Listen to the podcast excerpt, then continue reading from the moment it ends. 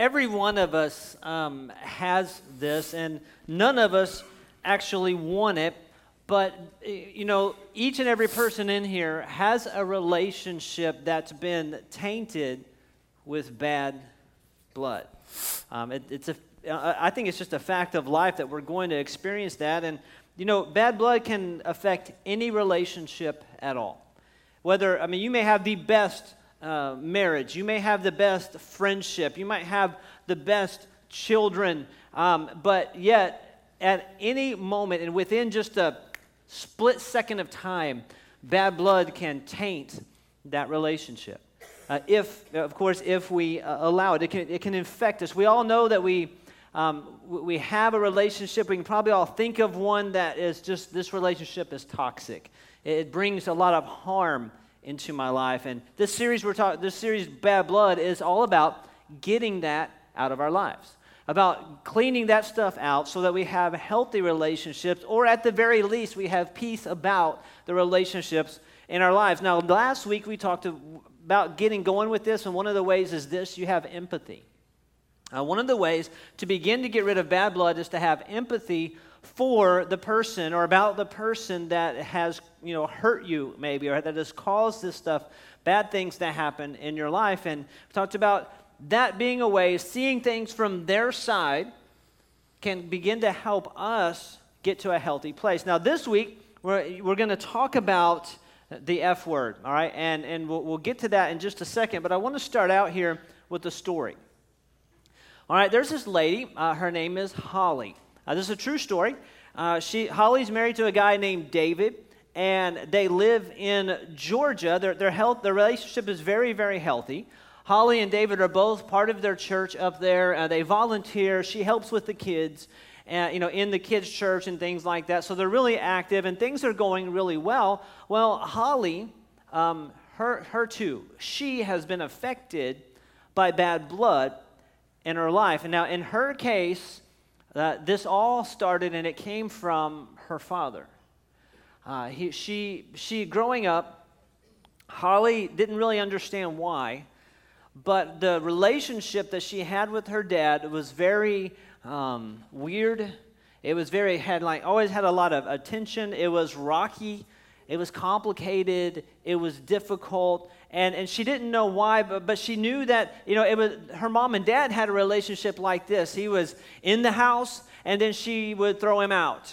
And then, you know, he would come back, and then she would throw him out again. This happened time after time after time over the years. And um, again, Holly, at growing up, didn't really understand what was going on. She knew they fought a lot, and it was just that type of, you know, uh, well, kind of a toxic relationship between her mom and dad. And when Holly was 21 years old, she had moved out of the house and it was on her own. Well, she went to lunch one day in a restaurant and she saw her father there. And what she saw was it wasn't just her father, but it was her dad having lunch with another woman, not her mom. And then everything clicked. It was just like in that moment, boom, she understood my dad has been having affairs all these years. And that's what has caused this tough, difficult relationship between her, uh, him and her mom, and him and her, and just the family. It, that, there, that's where it came from. She finally saw it all in one moment there in the restaurant. Well, um, in her mid 20s, a couple years later, Holly was engaged, got engaged to be married uh, to to her current husband, and uh, she was excited about it, and it was a great thing. He was a great guy, and well, she you know talks to her dad about it, and it just so happens that her dad had decided that you know him and him and his wife or her mom were going to be get a divorce, and he was going to marry this other lady that he had found, and he told Holly this. Um, you know, hey, that's great and all, but uh, I'm, I'm not going to help you pay for your wedding because I'm going to pay for mine. So here Holly was at a place in her life where she was excited and it was a great deal. She's getting married. They found the man of her dreams. But at the very same time, her, her father is like stabbing her again with another blow. Another, hey, you know what, you know, just another very selfish thing on his part. And so it hurt, and she was damaged, and, and this bad blood has just been going on and on and on in her life ever since she was really small. Well, after she'd been married a couple years, they, you know, wedding happened and all of that, she decided, I'm going to email my dad. You know, I, I, can't keep living this way with this, our relationship being the way it is, and I don't know what to do, so I'm going to email him. Didn't want to talk to him, uh, kind of understandably. So she sent him an email, and here's what she wrote. She said, Hey, Dad, we need to talk about this. We need to talk about what's going on in your life and why it's caused so much problems with our family. Well, I mean, that's kind of a pointed email, and, and I mean, she was obviously talking out of a little bit of hurt, but it, I, I can see how it made sense. Well, she waited, and she waited, and then days passed, and weeks passed, and months passed, no response from her dad at all. And, and, and that's a really, really long time when you consider that today everything we want now. Like if I send a text message or email to somebody, I want it back in five minutes max. Well, we're talking about months. And so, nothing. Well, uh, then, finally, finally, finally, uh, she misses a call from her dad and he leaves her a voicemail. And here's what he said. And, and let me give it to you the way she said it. She said, he flippantly said, Hey, I'm so sorry I haven't responded to your email, which, you know, we all probably in our minds say, yeah, well, that's a lie. Uh, and, oh, and I'm so sorry I've caused so much pain in our family. That was it. That was the whole response. Nothing else. Didn't give her nothing to work with. So she thought this to herself that, that doesn't even feel genuine. I don't feel like that was sincere. It's not, it's not real. He, he's not honest. But here's what it made her start to think well, maybe, maybe I should try to choose and, and go down this path of empathy and try to see things from where my dad's coming from, from his perspective. So now, now we, we, talked about this last week. I'm going to say it again. Last week we talked about empathy. And if you missed that message, you, you should listen to it. It's online, okay? It's, it's free. Uh, Ed and I don't get any royalties off of it at all. Um, it's there. We want you guys to have it. So please listen to it if you missed it because we, it, it's we're talking about this stuff and it's, it's a big deal. So Holly decided I'm going to go down that road. I'm going to try it. So she took this long walk all the way around the relationship and begin to try her very best to see things from her dad's side. And let's just face it, her dad's side was messed up, but she would say, I'm going to at least give it a shot. And uh, it didn't make anything right. It didn't excuse anything he had done or the way he had treated her or her mom or anything like that. But what it did do was help her come to this realization. And here's something she said Oh, my dad's broken. My dad's not just hurtful, he's hurting also. She began to see him this way. In, in her mind, she began to see him as this little boy who was bouncing around from relationship to relationship to relationship in life, and he had no clue how to navigate it. He had no clue how to be a real husband and a real father. Um, and, and when she did that, it actually helped her. It helped her to begin to take a breath and begin to see things from his perspective. And it just gave her a new insight to her father. Now, um, I want you guys to think, if you, ha- you probably already have, think of a person that has um, caused bad blood in your life. Somebody that maybe like like Holly had, or it could be any type of situation, but think of someone like that. You, you have their, their picture of their face uh, in your mind. Just take a deep breath. It's going to be okay.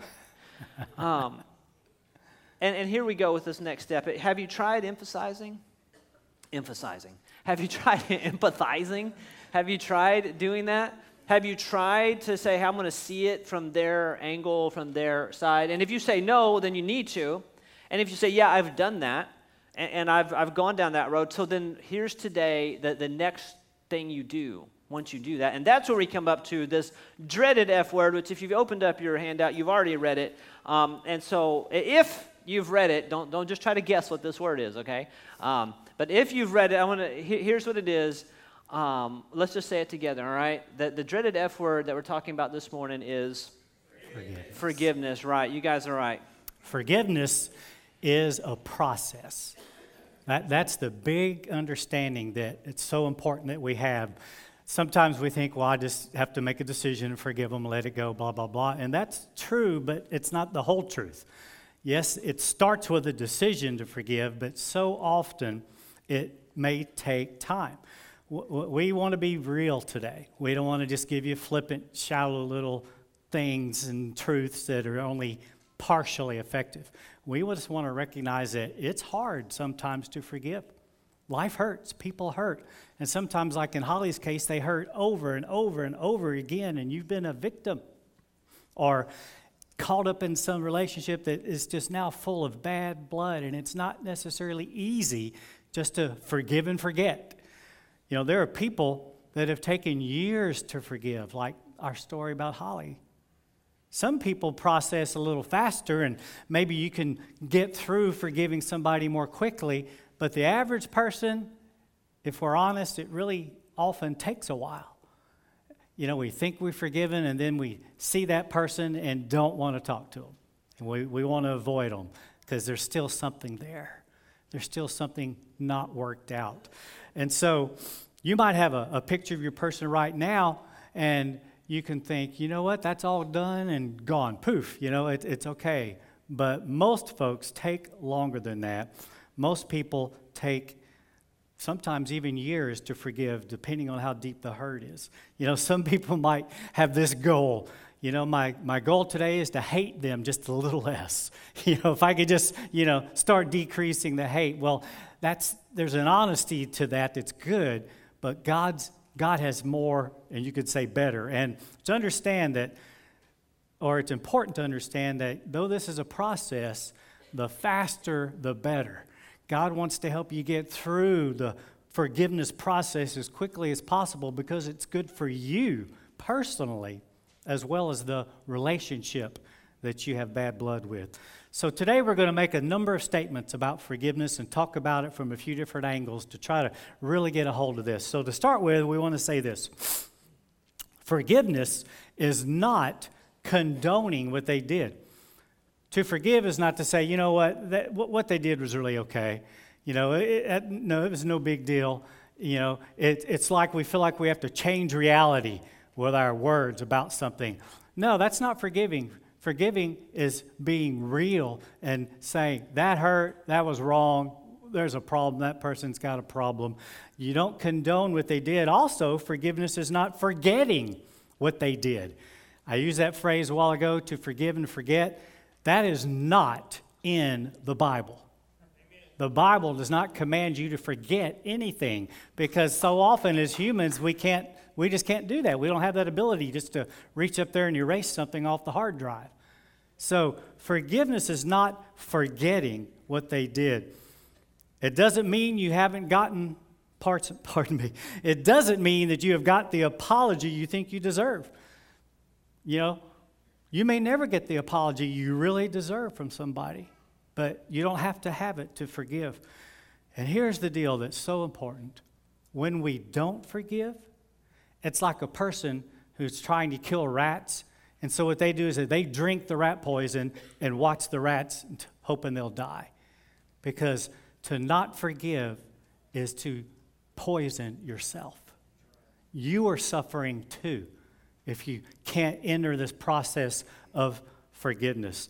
So, unforgiveness, not entering this process, unforgiveness is allowing the situation to own mental, emotional, and even physical energy that you need to be using somewhere else. To live with a hurt that you're not dealing with and not processing is draining, and your soul can get poisoned and drained and lifeless. Forgiveness is setting the prisoner free and finding out the prisoner was you. Because there's two people in prison when there's bad blood the person who's the offender, who's done something wrong to you, but you too, because you're holding on to it. And you're in this prison of unforgiveness as well. So to forgive is to simply let it go, even though they were wrong, even though it hurts, and even if it may be impossible to forget, God is saying to forgive is to release them of the obligation, of the debt, of what they've done to you, and be willing to say, I forgive you, and let it go. And you don't have to have anything in return. Easier said than done, right? Again, we're trying to be real today. This is not easy, but with God's grace, it can be a huge thing in our life. We're going to look at a, a passage of scripture today that helps us really drill down into this subject of forgiveness and, and how we can forgive. We're going to look in the book of Romans, written by the Apostle Paul, and he wrote this letter to these believers to help them and their relationships not have bad blood. And so he talked about relational dynamics. And so let's look at Romans chapter 12. If it is possible, as far as it depends on you, live at peace with everyone. If you were here last week, this was our one scripture we looked at. We just turned this inside out and talked about how this applies. And basically, the big deal is we have a responsibility. You have a responsibility if you're in a bad blood relationship. And God says, as far as it depends on you, live at peace. And again, listen to last week's message if you missed it.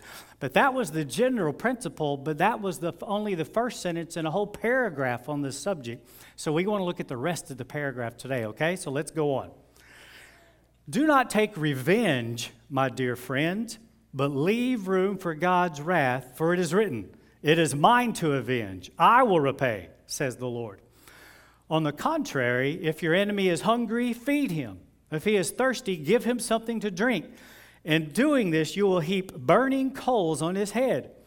Do not be overcome by evil, but overcome evil with good. What a powerful passage. We want to unpack it today and, and see all we can in this passage. First off, the phrase, don't take revenge. Did you notice that nowhere in here does it say, oh, what they did wasn't wrong or it's not okay to be hurting? No, it's, it's okay to be hurting and to be human, but what we do about it is the big deal. And so the phrase, don't take revenge, doesn't necessarily mean just, okay, I'm not going to form this diabolical plan in my mind to get back at them, you know? It, it also means the internal mental celebration of their misfortune. Oh, yeah, they finally got what's coming to them. Mm-hmm. I mean, Gosh, it's easy to do that, isn't it? Uh, you might be like the guy maybe who's had a friend that now there was bad blood there, and he hears about something and he goes, uh huh. Serves you right to have to go to the ER because you shot yourself in the foot with a nail gun that I loaned you three years ago and you still haven't returned it. You deserve to be in the ER. It's human to think that, but it's not helpful, right? And it's so important to understand this. As long as we have this mental celebration about somebody's misfortune, we have not forgiven them. To rejoice and celebrate and go, uh huh, when somebody's hurt or whatever that's hurt you, that's not forgiveness. And you are not free. You are in prison if you're thinking that way about people. So that passage goes on next to say, leave room for God's wrath. You're thinking, now we're talking God's wrath. He's going to get them and tear them up and kill them and send them to hell. really, we, we think that. really. But here, the idea of God's wrath is when we sin, when we do wrong and mistreat ourselves or others, we are under God's wrath because we're suffering the consequences of that sin. It's brings bad things in our life, and the person who's hurt you, who's done you wrong, there's a sense of God's wrath on them because they are suffering the circumstances of their sin. We don't want to minimize people's pain and experiences. God cares greatly about your pain. God cares greatly that you've been hurt and wounded, but He wants to help you in a healthy way to get past it. Now, here's what Paul's saying He's saying, yeah, they, they need to pay a price in the sense of they've done you wrong. God will discipline them. That wrath thing will take place. But let the cost of their harming you, of their sin, be figured out by God. Let God administer any punishment. Don't let their sin, their wrongs, hold you in prison any longer. You don't have to figure out what it will take to teach them a lesson. God will. And just remember, it's His goal to save them too. He loves them as much as He loves you, and He, he cares that both of you get better. So it's important as you're processing in forgiveness and moving forward and doing the things we're talking about today that you release them to let God deal with them and that you understand I'm not going to get upset if their cost isn't what I think it should be. You know, that they just get a, what looks like a little, you know, rap on the wrist when I think they ought to get whacked really good. You, you just are willing to leave that up to God, knowing He doesn't make a mistake. Unforgiveness, the refusal to move forward into this forgiveness process, it boxes God out of the situation. You're saying, God, no. No, I'm going to hold this bitterness and this hurt and this grudge the rest of my life. But when you're willing to say, God, I, part of me doesn't want to, but I know what's best and I know it'll be good for me, I'm willing to engage in the forgiveness process, then there's hope and God can come in and work. Now, the next phrase is almost crazy. You know, it's addressing people in conflict and problems, and he's saying, if your enemy's hungry, feed him. If he's thirsty, give him something to drink. That, how can that be true when, when you're in a conflict and a problem? Well, it can be true if you're moving forward in forgiveness with God and He's working the relationship. If we actually believe what we're telling you and believe God will take care of them and deal with them and their sin and what it's going to take, if we really believe that, the bad blood can begin to diminish. I can stop seeking revenge. And guys, get this I can actually begin to care about that person again. I can begin to realize, you know, they, like Chad said earlier in his story, that, you know, I, I, I get they've been hurting too. God help them. You can actually get there. Just like meeting a need, hunger or thirst, you, you can care to the point of prayer, even.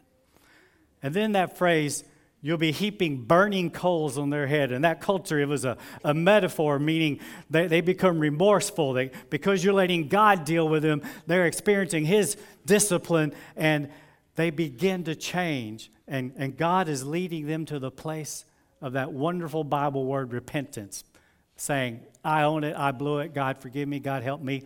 What do I got to do to make it right with whoever? That's where God can lead them if we'll allow Him into this situation. And you know what? The great scripture that says God's kindness leads us to repentance, that's true for me and you too. It's His kindness towards us. And when we're willing to enter this process like this, His kindness can touch their heart and change their mind. And then there's this uh, general summary scripture at the end of the passage. Don't be overcome with evil, but overcome evil with good hear this, guys, by, be will, by being willing to treat your offender well, it could touch their heart and begin a reconciliation between the two of you.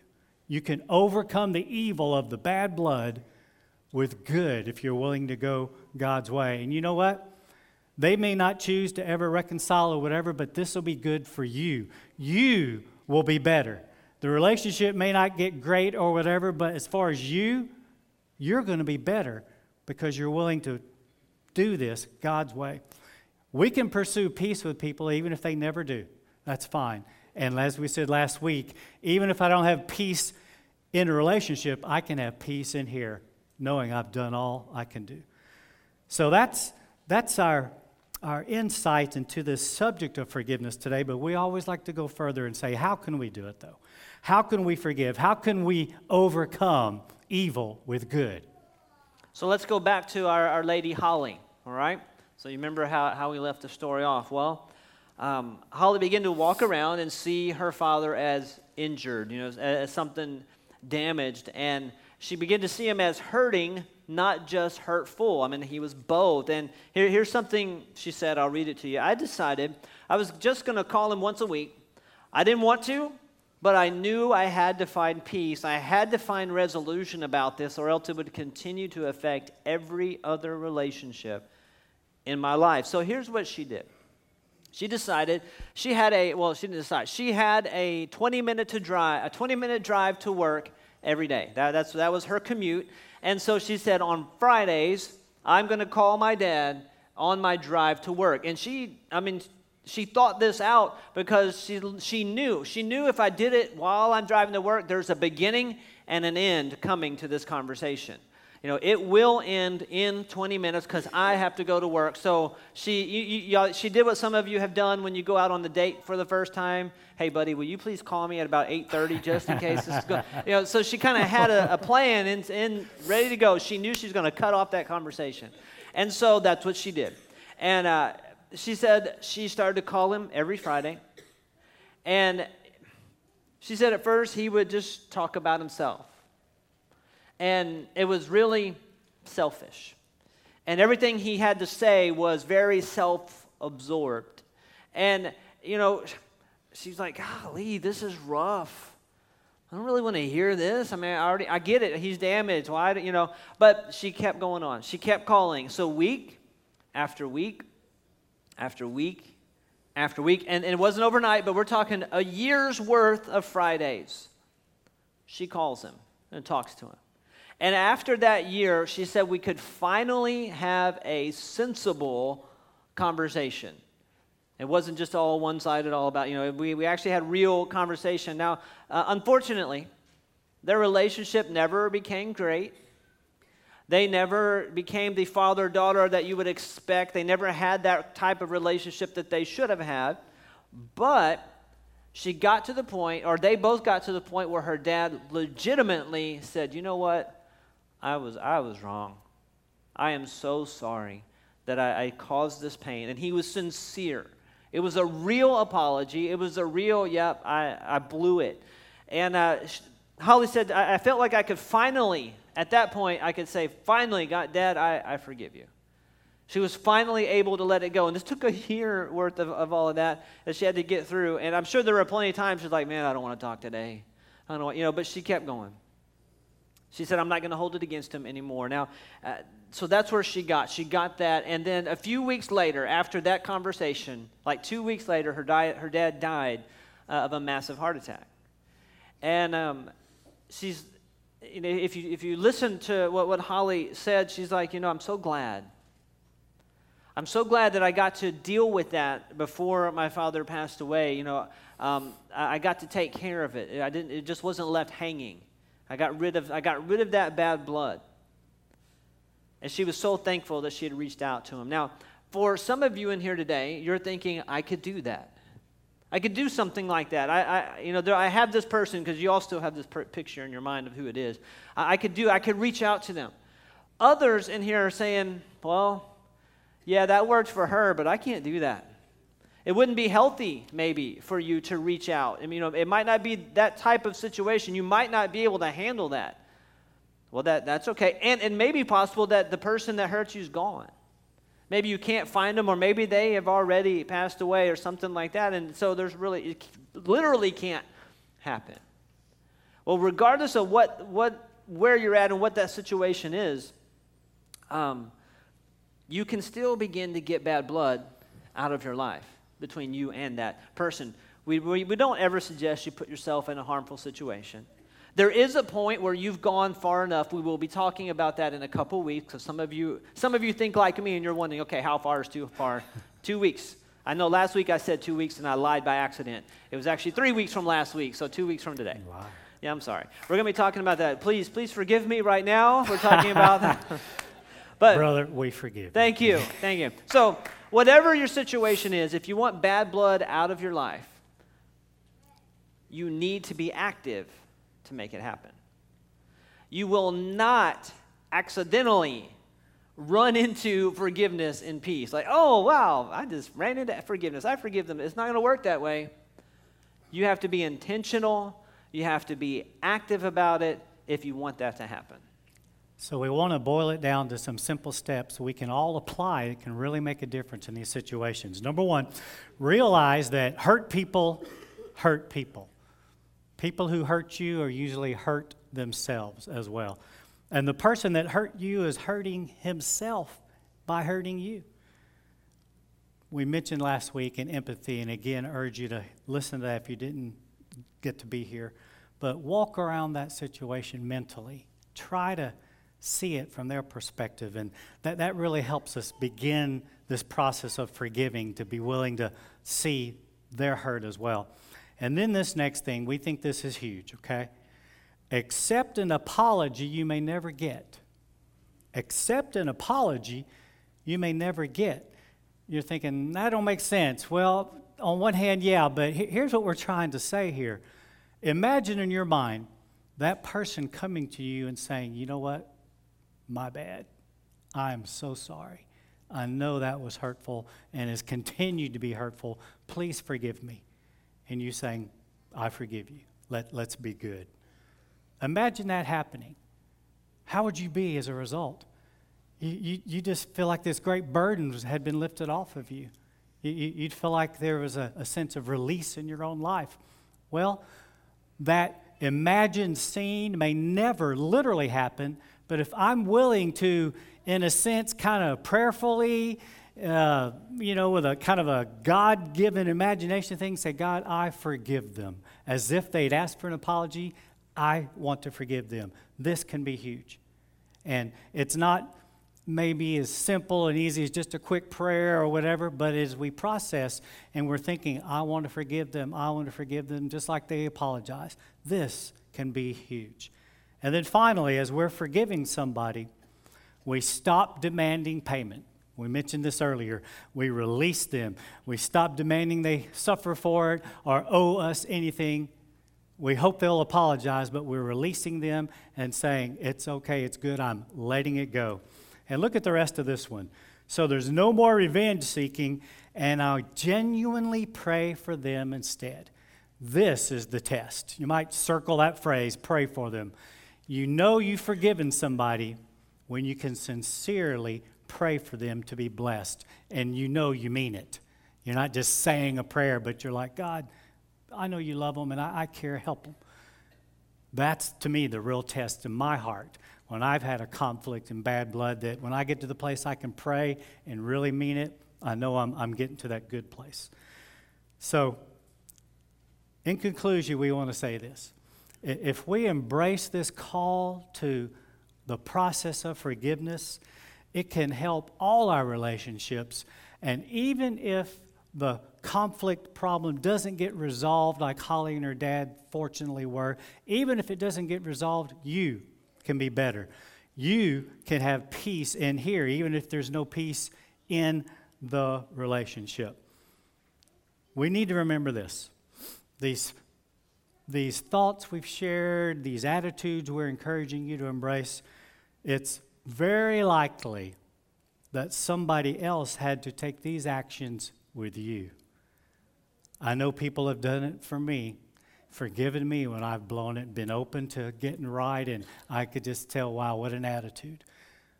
All of us probably have been the recipient of this, and you're glad they came to you so it could get right. Well, today, we believe God's challenge for all of us is for us, for you and for I, to be that person now in the situation. Y'all stand, and we're going to pray. Chad mentioned something earlier about, you know, sometimes it's hard to engage with somebody. They're out of town or maybe they're passed away, but you know what? You can forgive somebody who's dead because it's good for your soul. You can say, God, I forgive them for all of that. It, it is so, so good for you to do that. So as I pray, I'm going to mention that. And so there might be somebody that comes to your mind from the past, they're out of state or out of touch, or maybe they, they've actually passed away. And God can begin something really cool in your heart today. Let's pray. Lord, thank you that you're the awesome forgiver. You've forgiven everyone who says, Lord, I own it. I've sinned. Forgive me my sin. Come into my life. And you say, I paid for that sin by my son's death. And so, yes, I accept you, son, to be my, to be my son. I accept you to be my daughter. God, we, we all just admit today we're human and, and we're not the forgiver you are. But we want to be more like you this way. God, we want to be people who don't get stuck in unforgiveness, but move forward in the process of forgiveness. And God, we just humbly say, Help us, Lord.